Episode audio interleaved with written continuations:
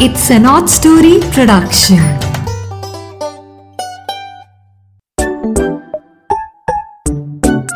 Hello दोस्तों, नीरा की नैया आज वीरवार को आपके लिए नई कहानी के साथ हाजिर है।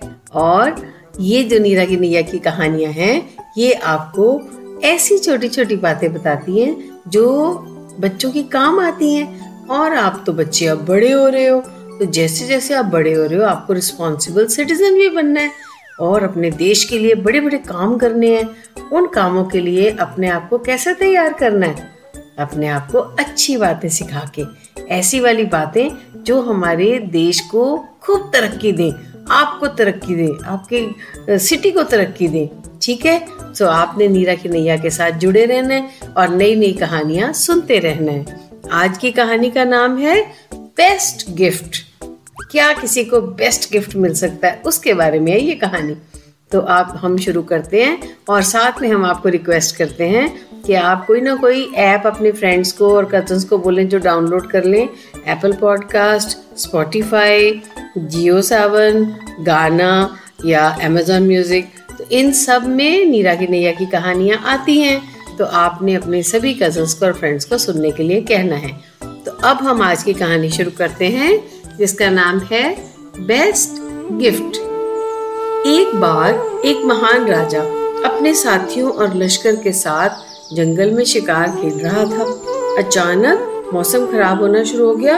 आकाश में काले, घने बादल छा गए और सूरज भी बादलों में ऐसा छुपा कि दिन में रात लगनी शुरू हो गई। मूसलाधार बारिश शुरू हो गई और खूब बिजली गरज रही थी। राजा अंधेरे और तूफ़ान के कारण अपने साथियों से बिछड़ गया। और घने जंगल में कभी इधर पेड़ टूट रहे थे, कभी कुछ हो रहा था तो राजा महल का रास्ता भी भूल गया। भूखा, प्यासा और थकावट का मारा, चकना चोर थकावट से राजा जैसे तैसे जंगल से बाहर निकलकर एक चट्टान पर आकर बैठ गया। थोड़ी देर के बाद वहाँ से तीन बच्चों को उसने आते देखा। तीनों बच्चे आपस में बहुत अच्छे दोस्त लग रहे थे। तो हिल मिल के बातचीत करते हुए आ रहे थे। राजा ने उन्हें देखा तो बोला, सुनो बच्चों, जरा यहाँ आओ। उसने अपने पास बुलाया। बच्चे जब उसके पास चट्टान तक चढ़कर आए तो राजा ने उनसे पूछा, क्या मुझे यहाँ कहीं पास ही से कुछ भोजन और पीने का पानी मिलेगा? मैं बहुत देर का प्यासा हूँ और बहुत ज़ोर से मुझे भूख भी लग रही है। बच्चों ने बड़े उत्साह और विनम्रता से उत्तर दिया, ज़रूर महाशय, हम घर ही जा रहे हैं। आपके लिए अभी माँ से भोजन का प्रबंध करके लेके आते हैं। वे गाँव की ओर भागे भागे गए और कुछ ही समय में स्वादिष्ट और गर्मा गर्म भोजन और पीने का साफ़ पानी लेकर आए। राजा बच्चों का उत्साह, जोश और प्रेम भाव देखकर बहुत प्रसन्न हुआ। खाना खाकर, तृप्त होकर वह बच्चों से बोला, प्यारे बच्चों, तुम लोग जीवन में क्या करना चाहते हो? मैं तुम तीनों की सहायता करना चाहता हूँ। तुम्हें मन चाह वरदान देना चाहता हूँ। मांगो बेटा, मांगो, तुम्हें मुझसे क्या चाहिए? कुछ देर सोचने के बाद एक बालक बोला राजन, मुझे बहुत सारा धन चाहिए। मैंने कभी दो वक्त की रोटी भी पेट भर कर नहीं खाई है। कभी सुंदर कपड़े नहीं पहने। इसलिए मुझे अच्छा जीवन बिताने के लिए केवल धन चाहिए। राजा मुस्कुराते हुए बोला, ठीक है, मैं तुम्हें इतना धन दूँगा कि जीवन भर सुखी रहोगे। यह शब्द सुनते ही उस बालक की खुशी का ठिकाना ना रहा। वह वहीं पर खुशी के मारे नाचने लगा। राजा ने दूसरे बालक की ओर देखा तो बोला, क्या आप मुझे बड़ा सा आलिशान बंगला और एक घोड़ा गाड़ी दे सकते हो?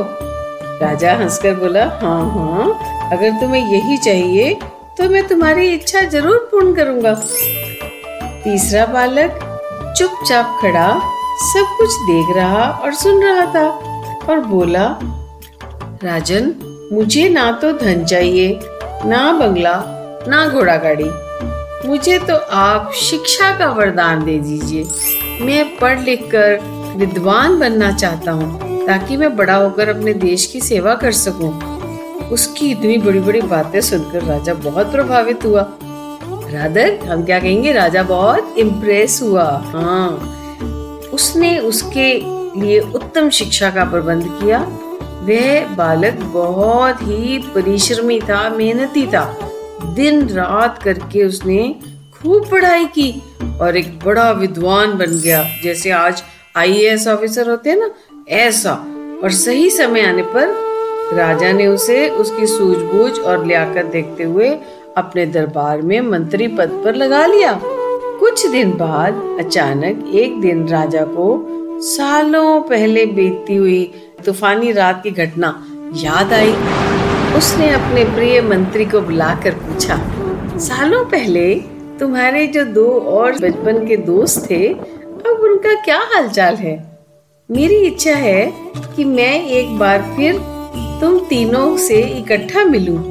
इसलिए तुम अपने उन मित्रों को कल भोजन पर आमंत्रित कर लो राजमहल में। मंत्री ने दोनों मित्रों को संदेश भिजवा दिया। और अगले दिन ही सभी एक साथ राजा के सामने उपस्थित हो गए। आज तुम तीनों को सालों बाद एक साथ देखकर मुझे बहुत खुशी हो रही है। राजा ने बच्चों से कहा, इन मंत्री महोदय के बारे में तो मैं जानता हूँ। ये तो शुरू से मेरे साथ ही हैं पढ़ने के बाद। पर तुम अपने बारे में बताओ कि ज़िंदगी कैसी बसर हो रही है। जिस बालक ने धन मांगा था वह बेहद दुखी लहजे में बोला, राजन, मैंने उस दिन आपसे धन मांगकर बहुत बड़ी गलती की। इतना सारा धन मांगकर मैं आलसी बन गया और बहुत सारा धन बेकार की चीज़ों में मैंने उजाड़ दिया। तो राजन, मेरा बहुत सारा धन चोरी भी हो गया और कुछ ही सालों में मैं वापस पहले जैसा दरिद्र अवस्था में आ गया। आपने जैसा मुझे देखा था, मैं आज भी वैसा ही दरिद्र हूँ। बंगला गाड़ी मांगने वाला भी अपना रोना रोने लगा। महाराज, मैं अपने बड़े ठाट से बंगले में रह रहा था, पर उन्हीं दिनों आई एक भयानक बाढ़ में मेरा सब कुछ बर्बाद हो गया और मैं फिर से पहले जैसी दरिद्र अवस्था में पहुँच गया। उन दोनों की दुख भरी बातें सुनकर राजा बोले, आज मैं इस नतीजे पर पहुँचा हूँ कि धन दौलत बंगला गाड़ी वगैरह वगैरह, ये सभी हमारे पास सदा साथ नहीं रहते। पर विद्या और ज्ञान वो संपत्ति है जो जीवन भर आदमी के काम आती है, उन्हें कोई चुरा नहीं सकता और वह कभी भी घटती नहीं है। जितना भी बांटो, विद्या बढ़ती है। शिक्षा ही मानव को विद्वान और सही मायने में धनवान बनाती है। शिक्षा होगी तो धन भी आ जाएगा, बंगला गाड़ी भी आ जाएँगे। इस बात को आज हर एक बच्चा गांठ बाँध ले कि कभी मनी के पीछे मटेरियल गुड्स के पीछे हम भागेंगे नहीं। यू नो लालची कभी नहीं बनेंगे। हम advocate pilot DC engineer IAS businessman सब कुछ पढ़ लिख कर बड़े अहदे के ऑफिसर बन सकते हैं। तो इसी नोट पर नीरा की नैया आज आपसे विदा लेती है और अगले हफ़्ते वीरवार को फिर से मिलेगी। और तब तक शायद आप भी विचार कर चुके होंगे कि आपको कैसे एक अच्छा बच्चा बनना है। तो नीरा की नैया आपको कहती है बाय बाय